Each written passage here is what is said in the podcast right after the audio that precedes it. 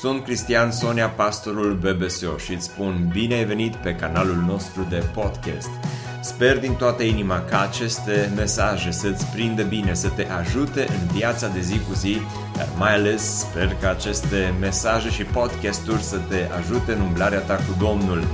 Dacă aceste mesaje îți prind bine, simte-te liber să dai subscribe canalului nostru și de asemenea aș vrea să te încurajez să le împărtășești și cu alții.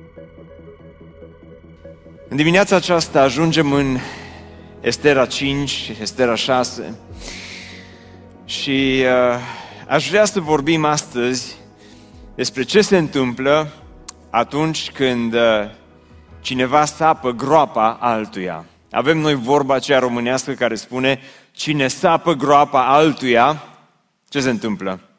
Cade? Cade singur în ea, nu-i așa?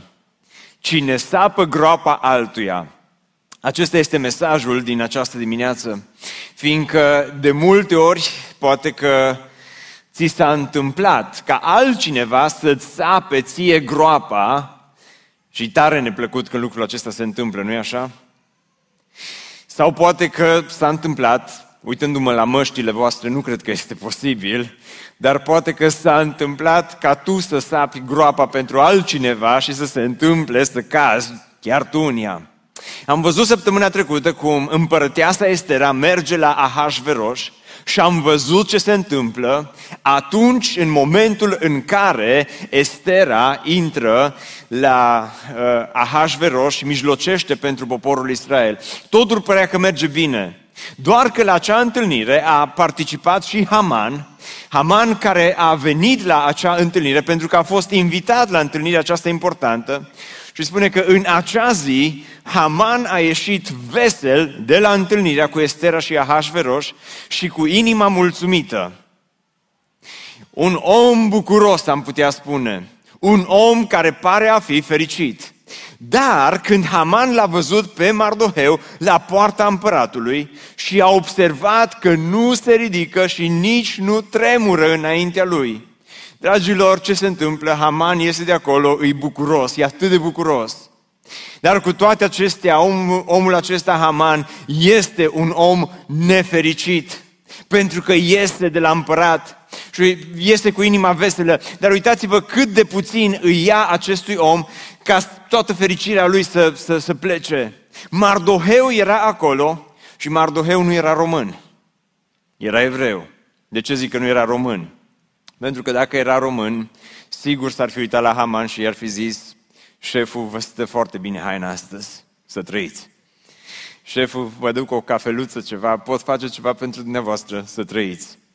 Dacă era român precis că așa un cuvânt din ăsta lingușitor tot ar fi avut el pentru, pentru Haman, nu? Uh, ce mașină mișto vi-ați cumpărat, ce telefon fain, îi, sunteți uh, cel mai tare, sunteți foarte fain, s-ar fi, l-ar fi salutat, nu, pe Haman cum se cuvine, dar Mardoheu stă la poarta cetății, Haman trece pe lângă el și Mardoheu îi, ceau, ceau, ne vedem săptămâna viitoare.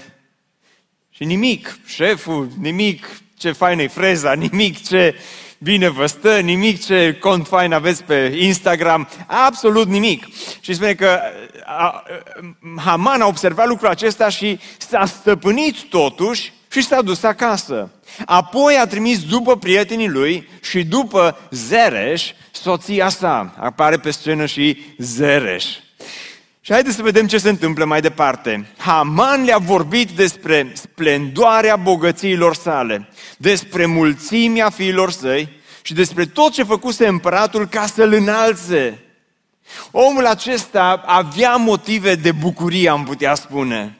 Și pentru că avea aceste motive de bucurie, a simțit el că ar fi acum un moment bun în care să își invite uh, soția, să-și invite prietenii și să le vorbească despre mulțimea uh, bogățiilor lui. Am o întrebare. Ați întâlnit vreodată oameni la care le place să se laude? Așa e ce plictisitor pot fi oamenii aceștia.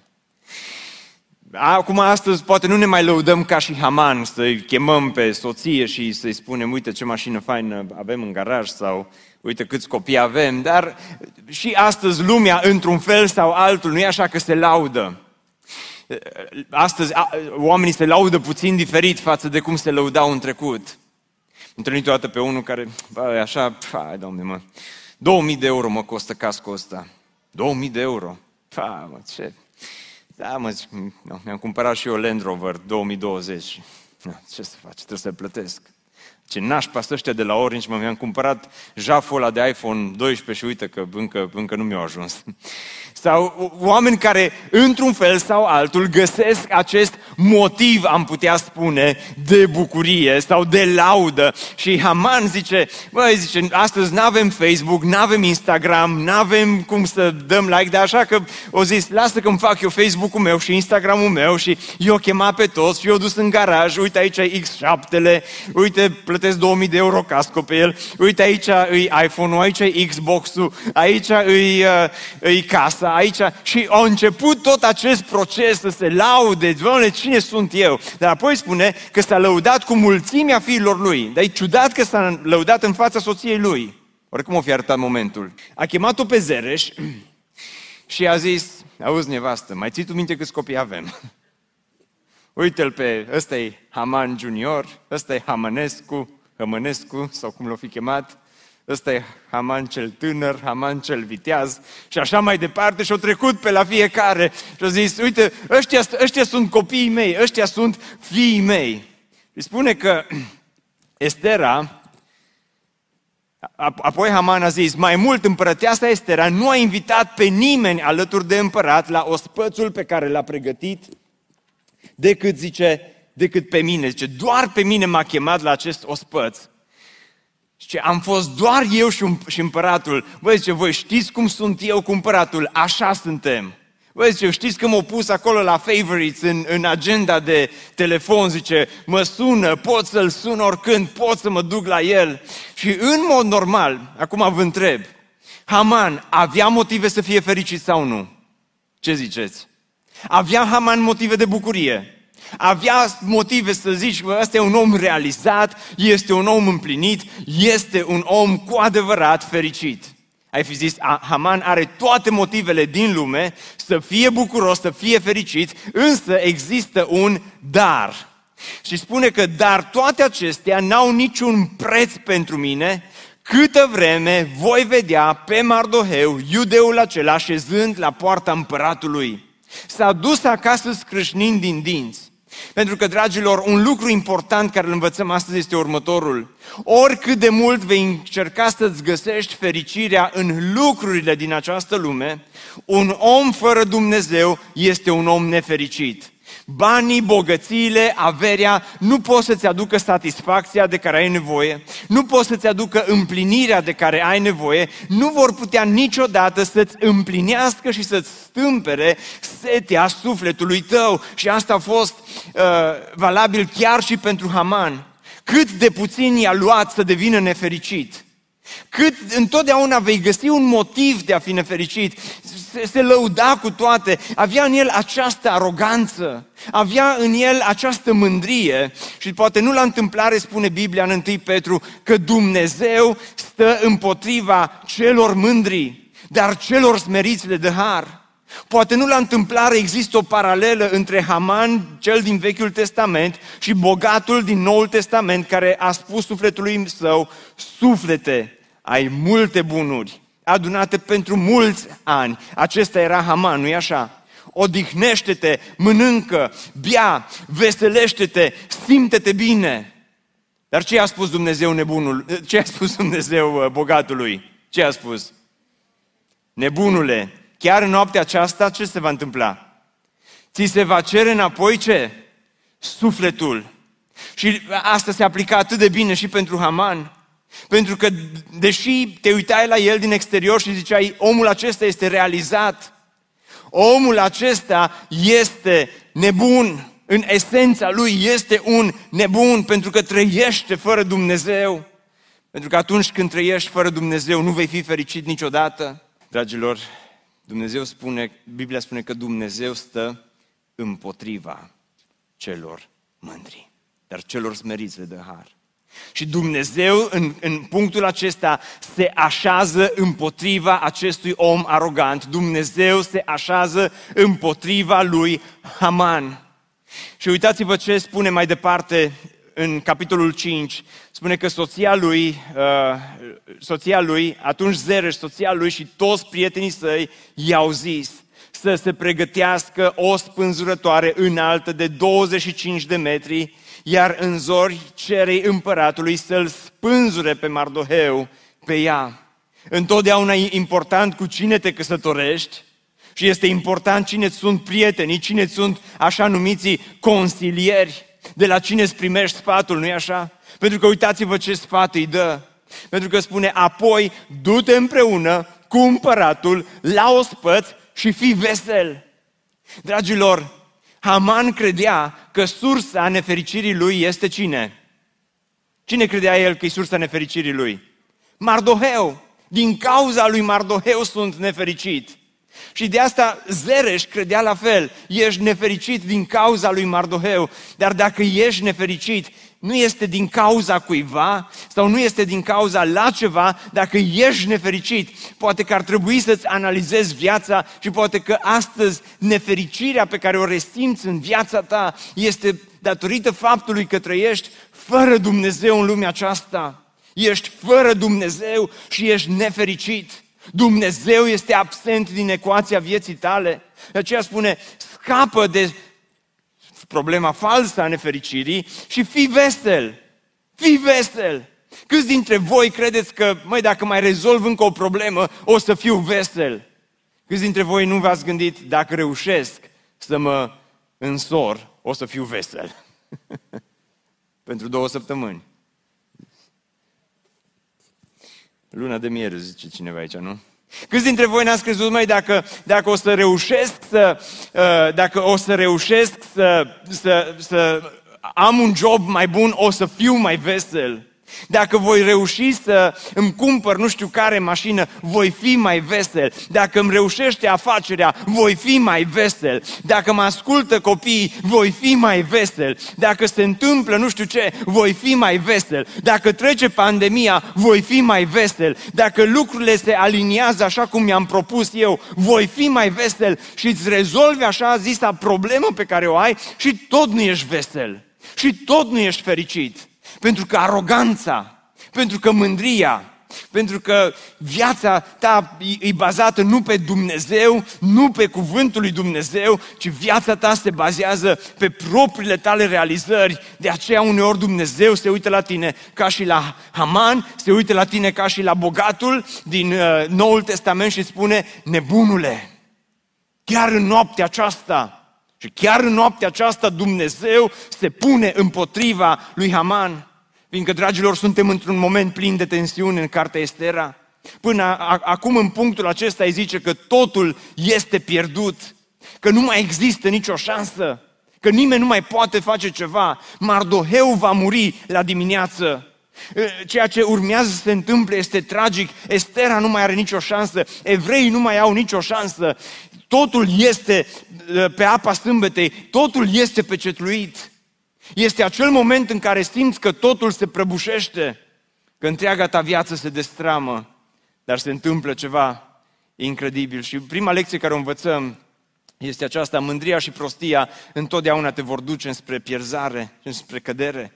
Atunci când sapi tu groapa cuiva, atunci când lași aroganța, când crezi că tu ești ceva, când crezi că tu ai realizat ceva, când crezi că sunt abilitățile tale, când crezi că sunt puterile tale, când crezi că sunt banii tăi, când crezi că sunt mașinile, când crezi că ceea ce tu ai făcut, întotdeauna aceste lucruri te vor duce înspre cădere, te vor duce înspre pierzare. Dar se întâmplă ceva în punctul acesta. În acea noapte, împăratul nu a putut să doarmă. Estera 6 cu 1. Și eu aș zice că acesta este versetul cheie din cartea Estera. E așa de banal. E un verset care zici că nu anunță nimic. E un verset care zici, nu-i, nu-i niciun miracol, nu este niciun înger, nu este nicio vedenie, nu este nici nimic spectaculos, ci din potrivă este o noapte puțin neobișnuită, Împăratul nu a putut să doarmă. Câți dintre voi ați avut astfel de nopți? Ați experimentat vreodată nopți în care să nu puteți adormi? Să vrei să adormi, dar să nu găsești butonul de shutdown. și începi să numeri oile. Și tot nu adormi. Și începi să te enervezi. Și tot nu adormi.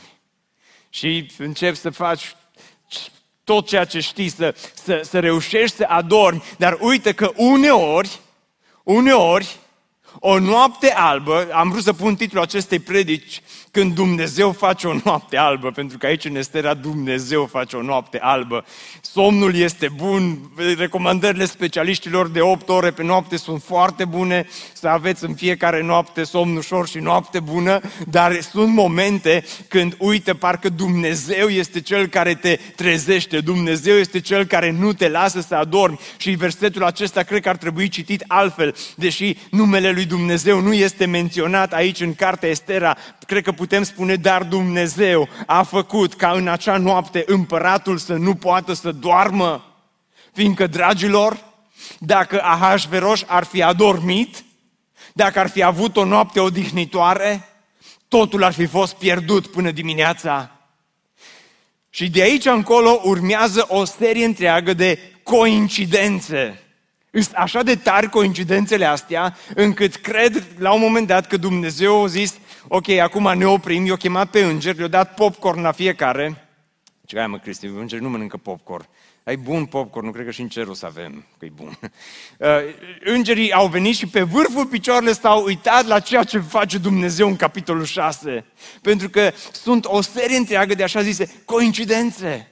De multe ori ai impresia că viața ta este formată dintr-o serie întreagă de coincidențe și ai impresia că, bă, fii atent cum s-a întâmplat. Uite cum mi-a reușit. Uite cum am scăpat. Uite cum am, am trecut de examenul acesta, uite cum am vindecat și crezi că e coincidență, dar uitați-vă aici să vedeți că în momentul în care, pe de-o parte, Haman, satana, face un plan diabolic, de cealaltă parte, Dumnezeu, deși pare absent, este Dumnezeul care lucrează în spatele scenei. Și este fascinant. Urmează să vedem suveranitatea lui Dumnezeu la ea acasă. Urmează să vedem providența lui Dumnezeu în acțiune. Slăvit să fie Dumnezeu pentru providența lui. Slăvit să fie Dumnezeu pentru suveranitatea Lui. Slăvit să fie Dumnezeu pentru atotputernicia Lui. Slăvit să fie Dumnezeu pentru că planurile Lui sunt mai bune decât planurile noastre. Amin? Haideți să facem această călătorie prin coincidențele din capitolul 6. Am găsit câteva, nu vă spun câte, dar, dar dați-mi voie să vi le spun pe scurt. Zice că noaptea aceea, împăratul n-a putut să doarmă. Coincidența numărul unu, nu-i așa? Este fix în acea noapte în care Haman face spânzurătoarea, în care Zereș semnează condamnarea la moarte. Măi, ce coincidență că nu poate să doarmă. Dar Dumnezeu are obiceiul acesta de a crea așa coincidențe de genul acesta. Că de, de exemplu pe Avram îl trezește într-o noapte și zice, Avrame, ieși afară. Doamne, de ora 12. Ieși afară, mai Avrame, să-mi pun pijamaua. Nu-i caz. Să, să-mi schimb pijamaua. Nu-i cazul. Zice, ieși așa. Dar nu ieși în fața casei să te vadă vecinii, ieși în grădină. Și Avram iese. Și Dumnezeu spune, poți să dorm? Doamne, nu prea pot să dorm. Da, bine, zice Dumnezeu, numără, ce zice Avram, oile? Avea multe oi. Nu zice, numără stelele. Numără stelele. Și o să adorm? Nu o să adorm, nu ăsta e scopul să adorm. Numărăle. Și ce 1, 2, 3, 1125, 1126. Doamne, mai număr? Ajunge, Avrame. Vezi cât de multe sunt. Sunt multe, foarte multe. Nu? Așa de mulți o să fie copiii tăi. Du-te, culcă-te.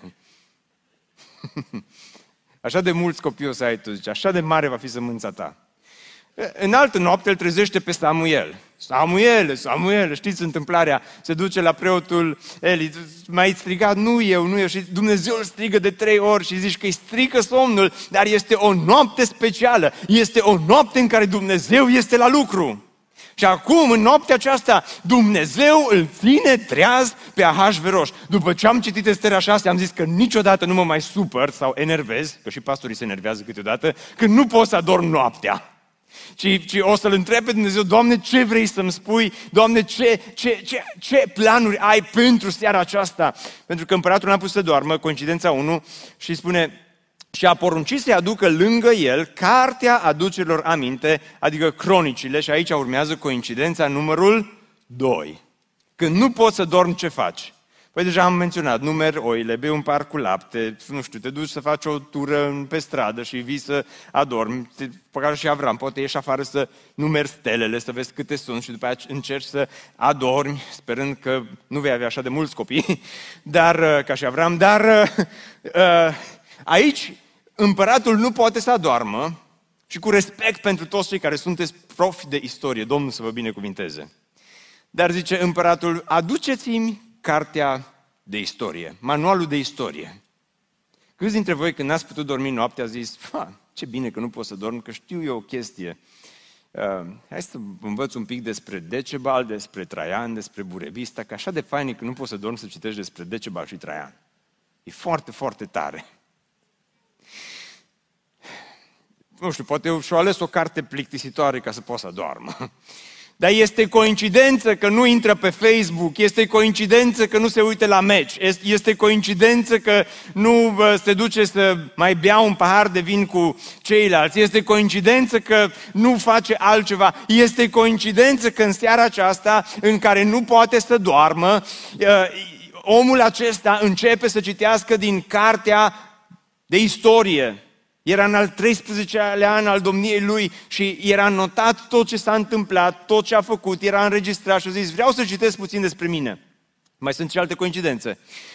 Le-au citit înaintea împăratului și s-a găsit scris ce descoperise Mardoheu. Dragilor, sunt 13 ani de istorie acolo. Și când au deschis cartea, au deschis fix la Mardoheu, ce a făcut Mardoheu cu privire la Bictan și Tereș, cei doi fameni ai împăratului din capitolul 2, păzitorii pragului care voiseră să întindă mâna asupra împăratului Ahasveros. Vă mai amintiți când ăștia au vrut să-l asasineze pe Ahasveros? Mardoheu, spionul, uh, a ascultat, s-a dus la Estera, i-a spus lui Ahasveros, i-a scăpat viața și ăsta nu l-a răsplătit și l-a lăsat cu uh, marfa în soare, cum se zice. Vă mai aduceți aminte? Din capitolul 2. Când în loc să-l răsplătească pe el, îl răsplătește pe Haman. Și zice în punctul acesta, hmm, din toți cei 13 ani s-au deschis fix acolo. Ce coincidență! Am zice, nu? Să citești despre Mardoheu. Coincidența numărul 4. Împăratul a zis, ce cinste și mărire i s-a făcut lui Mardoheu pentru aceasta? Deci pe mine asta mă, mă termină, coincidența asta. Adică împăratul care trecuseră vreo 5-6 ani de atunci, și atunci când i-a scăpat viața, n-a pus această întrebare. Acum, după 5 ani, când nu poate să doarmă noaptea, într-un moment critic, ai spune, uh, pentru Mardoheu, pune, se gândește el să pună această întrebare Băi, l-am răsplătit, l-ați răsplătit careva pe Mardoheu, l-am răsplătit cu ceva. I-ați cumpărat o ciocolată Milka, un Merci, un, uh, un, un cola, un uh, ceva, lu, uh, așa, o atenție din, din partea firmei noastre. Uh, ați fost atenți. Împăratul ăsta dur, împăratul ăsta care se gândea numai la el, acest împărat egoist, dintr-o dată după 5 ani se gândește noaptea, când nu poate să doarmă, am făcut noi ceva pentru Mardoheu. Ce coincidență, nu-i așa? Coincidența numărul 5. Împăratul a zis, ce cinste i s-a făcut lui Mardoheu? Nu i s-a făcut nimic. Vezi, Cristea, asta ce coincidență mai Deci slujitorii lui puteau să-și piardă viața pentru răspunsul acesta. Fiindcă, în mod normal, mă, oameni buni, mă, un borcan de smântână și un litru de lapte n-ați putut să-i dați o ciocolată, un cadou, un buchet de flori lui Mardoheu, cel care stă la poartă, n-ați putut voi să faceți nimic, mâine o să, o să vedeți voi ce o să pățiți. Sau oamenii aceștia puteau să o scalde, puteau să spună, voi, ca să nu ne pierdem noi capul și să nu ne pierdem noi viața, ă, împărate, ne-am descurcat cumva cu Mardoheu, acum puteam face un pic mai mult, dar totuși ceva, ceva, așa, o mică atenție i-am dat lui, ă, lui Mardoheu, e ok, pe asta am rezolvat-o, nu-ți bate capul, Mardoheu e bine, e în continuare ă, aici la poartă, l-am promovat de la portar simplu la portar șef. Și probabil că n-ar fi știut, nu? Ahasveros nu s-ar fi interesat. Dar oamenii aceștia au dat răspunsul corect. Împărate, nimic n-am făcut. Nici măcar o, un amărât de telefon, nici măcar o ciocolată, nimic nu i-am dat. Nimic. Ce coincidență, nu că oamenii ăștia sinceri. Atunci împăratul a întrebat, cine este în curte? Haman tocmai intrase în curtea exterioară a palatului împăratului cu gând să-i ceară împăratului să-l spânzure pe Mardoheu, vine ca și călăul lui Mardoheu, cu uh, spânzurătoarea pe care o pregătise slujitorii împăratului au răspuns, iată, Haman este în curte. Biserică Speranța, cei care sunteți online, vedeți coincidențele din uh, Estera 6. Se observă Dumnezeu la lucru? Cum să apară Haman exact la momentul acela? Cum să se întâmple așa ceva? Cum, cum se pot toate lucrurile acestea întâmpla într-un, într-un asemenea fel? Dragilor, se pot întâmpla astfel deoarece Dumnezeu era în spatele scenei și Dumnezeu orchestra istoria și evenimentele și punea piesele de puzzle la loc. Haman a venit fix în acel moment. Spânzurătoarea era gata, au făcut-o în timp record. Uh, sentința la moarte era gata, dacă împăratul a semnat sentința pentru milioane de evrei, cu siguranță va semna și sentința pentru un singur evreu, fie el chiar Mardoheu. Și Haman era acolo și acum intră înăuntru. Ce coincidență! Și coincidența numărul șapte, de îndată ce Haman a intrat, împăratul a întrebat. Coincidență, aici știți ce Că nu vorbește Haman primul, ci vorbește împăratul primul. Că dacă ar fi vorbit Haman și ar fi zis planul, hmm, poate lucrurile s-ar fi schimbat. Dar împăratul, el vorbește primul și a spus, ce trebuie făcut pentru omul pe care împăratul dorește să-l cinstească, să-l onoreze? Haman a zis în inima lui, hmm, mă, oare cine o fi? Sigur nu este era? Sigur nu poate fi nimeni altcineva decât eu, precis că pe mine vrea să mă cinstească împăratul. Așa că a făcut un plan. Ce coincidență! Și fără să știe, Haman devine arhitectul planului de cinstire a lui Mardoheu. Mi se pare o coincidență faină în coincidența aceasta. Incredibil cum lucrează Dumnezeu, am putea spune. Și Haman i-a răspuns, omului pe care dorește să-l onoreze, să-i se aducă mantia împărătească. Zice, ai tu o robă din aia faină și toată lumea o știe și așa de bine stă cu ea. Da, dacă chiar vrei să cinstești pe cineva și el deja se imagina cum o să-și facă selfie-uri cu roba lui Ahasveros. Deci, dacă, dacă chiar vorbim așa pe bune despre, despre a cinsti, atunci hai să, să-i dăm bătaie. Deci, mantia imperială cu care se îmbracă împăratul, calul, împărate, mașina aia prezidențială, merțanul ăla, Zice, calul ăla tău, e, e, calul ăla e, e, e X7, e, pe care călărește împăratul, să-i se aducă și calul să n-aibă nimic împotrivă și să-i se pună pe cap coroana împărătească. Maxim, ăsta cere maxim. Zice, vreau mașina decapotabilă și mantia și coroana și când o să merg, să mă și ridic așa în picioare și toată lumea să strige, trăiască iubitul nostru conducător, tovarășul Haman. Da, toți cei care ați râs, e clar ce vârstă aveți. Uh, de vârsta mea vreau să zic. Uh, calul și, și haina să fie date celui mai nobil dintre demnitarii împăratului, iar el să-l îmbrace pe omul pe care împăratul dorește să-l onoreze, să-l plimbe călare pe, uh, prin, prin piața Unirii, pe la Biserica cu Lună și apoi pe la teatru și pe la Arcul de Triumf și prin uh, fața Parlamentului și pe la Cotroceni și să strige Așa se va face omului pe care împăratul dorește să-l onoreze. Deci, dragilor, ce coincidență! Că dacă s-ar fi gândit numai Ahasveros, crezi că Ahasveros ar fi putut veni cu un plan mai bun?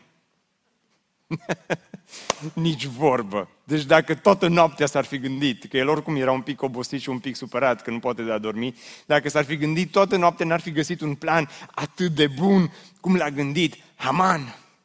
Și coincidența numărul 9, împăratul i-a zis apoi lui Haman, grăbește-te, Uite, oamenii au notat tot ce ai spus. Ia mantia și calul, așa cum ai spus, și făi în tocmai și probabil că până în punctul ăsta au zis grăbește-te, ia mantia și calul și îmbracă-te repede și du-te repede cu calul pe aici. Zice, făi în tocmai lui Mardoheu. Mardoheu. Oare ce-o fi simțit Haman? Oare ce-o fi simțit Mardoheu? Pentru că pentru el, dragilor, răsplătirea vine cinci ani mai târziu, dar vine într-un moment în care avea sentința la moarte semnată. Și acum Dumnezeu intervine și, și zice să nu lași nimic nefăcut din ce ai zis. Și ultima coincidență pe care eu am găsit-o, Haman a luat mantia și calul și l-a îmbrăcat pe Mardoheu. Vă puteți imagina scena. Ultima dată când s-au întâlnit, Haman scrâșnea din dinți. Mernic ce ești, cu vestul. Și s-a dus acasă. Ultima dată când s-au întâlnit, Haman, deși a încercat să se abține, să se abțină, părea negru de supărare. Și acum Haman se duce cu haina împărătească. Auzi, Mardoheu, dă jos sacul ăla și șterge cenușa aia de pe cap. De ce ai, mă? Ăsta iarăși, Mardoheu l-a salutat cu ceau, ceau. Ia haina asta. Ă, asta nu e a lui Ahasveros, care a inscripționat inițialele lui pe ea. Ia-o și taci. Uh, și, și, și da, auzi, de, de, de, ce ai venit cu Mercedesul lui Ahasveros? Nu mai pune întrebări. Și, și coroana aia, ia-o, puneți-o pe cap și te rog, taci. Bine? Și suie-te sus. Și se duce și vă puteți imagina scena, Aman cu calul. Așa vreau împăratul să cinstească, așa se va face omului pe care vrea împăratul să-l cinstească și ajunge lângă Cotroceni. Așa o să facă împăratul omului pe care vrea să-l cinstească și dintr-o dată acuzatorul tău devine apărătorul tău. Dintr-o dată cel care trebuia să-ți fie călău, acum este omul care te cinstește în gura mare. Dintr-o dată scena se schimbă și, dragilor, să nu uităm un detaliu important. Noi am citit Estera 5 și Estera 6. Dar știți cine n-a citit Estera 5 și Estera 6? Mardoheu. El nu știa că avea sentința la moarte semnată. El n-a știut că că între timp trebuia să moară, el n-a știut că mai avea doar câteva ore de trăit, el n-a știut, Mardoheu, dragilor, nu a știut că lucrurile se întâmplă așa cum se întâmplă. El a văzut, l-a văzut pe Haman plecând seara acasă, ceau, ceau, a venit înapoi dimineața, ceau, ceau, și, și, și omul supărat vine dimineața cu haina împărătească, calul împărătesc, și uh, cu coroana i-o pune pe cap și apoi îl plimbă prin centrul orașului și strigă în gura mare că el este omul pe care împăratul îl cinstește. Ce coincidență! Dar, dragilor, acestea nu sunt coincidențe, ci o lecție importantă pe care vreau să o înveț în dimineața aceasta este următoarea. Dumnezeu nu este niciodată absent de pe scena istoriei. Amin. Dumnezeu nu este niciodată absent, chiar dacă ne urmărește online în momentele acestea. Uneori ai impresia că Dumnezeu este absent, că Dumnezeu este plecat, că Dumnezeu lipsește, dar vreau să-ți aduc aminte, Dumnezeu nu este absent, Dumnezeu este la lucru, planurile Lui sunt planuri bune, Dumnezeu stă în ceruri și face ce vrea El, spune cuvântul lui Dumnezeu, El conduce istoria aceasta cu mână tare, Dumnezeu era la lucru în a-și salva poporul, în a-l salva pe Haman. Dar te întreb pe tine în dimineața aceasta, oare de câte ori n-ai fost tu în pericol? De câte ori n-ai simțit sau poate nici n-ai știut că diavolul ți-a semnat sentința de moarte? Oare câte momente din viața ta n-au existat în care ai fost scăpat la limită fără să știi? Mașina aceea poate trebuia să dea peste tine. Boala aceea poate ar fi trebuit să te doboare. Poate că ceea ce ți s-a întâmplat când s-a rupt logodna cu câteva zile înainte de nuntă, poate au fost momente grele prin care ai trecut în, în viața ta, poate, poate n-ai reușit nici cum să, să găsești fericirea adevărată în această lume, poate oamenii te-au neîndreptățit, poate n-ai fost răsplătită, n-ai fost răsplătit, oamenii nu te-au băgat în seamă, te-au marginalizat, te-au dat la o parte. Dragilor, Dumnezeu este la lucru chiar și atunci când viața noastră este praf. Chiar și atunci când totul e cenușă, Dumnezeu lucrează. Chiar dacă nu-L vedem, chiar dacă nu înțelegem, chiar dacă nu știm de ce se întâmplă anumite lucruri, Dumnezeu, spunea cineva, nu lucrează doar prin minuni vizibile, ci și prin micile coincidențe de zi cu zi. Observați că aici nu vin îngerii, nu nu apare o vedenie, nu, nu, nu apare un uh, foc din cer, nu apare ploaie, nu apare nimic spectaculos, ci sunt acele mici coincidențe, am zice, ale vieții, care ți se întâmplă și ție, care mi se întâmplă și mie. O, de câte ori aș putea să vă povestesc, dar nu mai am timp. Faptul că suntem astăzi aici, pe terenul acesta, au fost mici coincidențe după mici coincidențe care s-au întâmplat una după alta până Domnul ne-a dus aici. Și unele au fost nasoale, altele au fost bune. Uneori a fost greu, dar în final am văzut mâna tare a lui Dumnezeu care ne-a adus în punctul acesta. Dar viața ta, viața ta are sens doar atunci când o trăiești sub providența și sub suveranitatea lui Dumnezeu.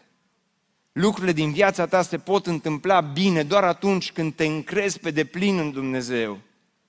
Pentru că altfel nu poți să știi cine îți sapă groapa, nu poți să știi când îți sapă groapa. Diavolul, de fapt, în fiecare zi încearcă să-ți sape groapa, poate prin prieteni, poate prin oameni la care nu te aștepți, poate prin evenimente și ești gata, gata să cazi de atâtea ori și dacă n-ar fi intervenit Dumnezeu, dacă n-ar fi fost El acolo, acuzatorul tău, vrăjmașul tău, călăul tău, ar fi pus capăt întregii tale vieți, ar fi pus capăt întregii tale cariere și n-ar, te-ar, ai fi ajuns de râsul lumii fără Dumnezeu.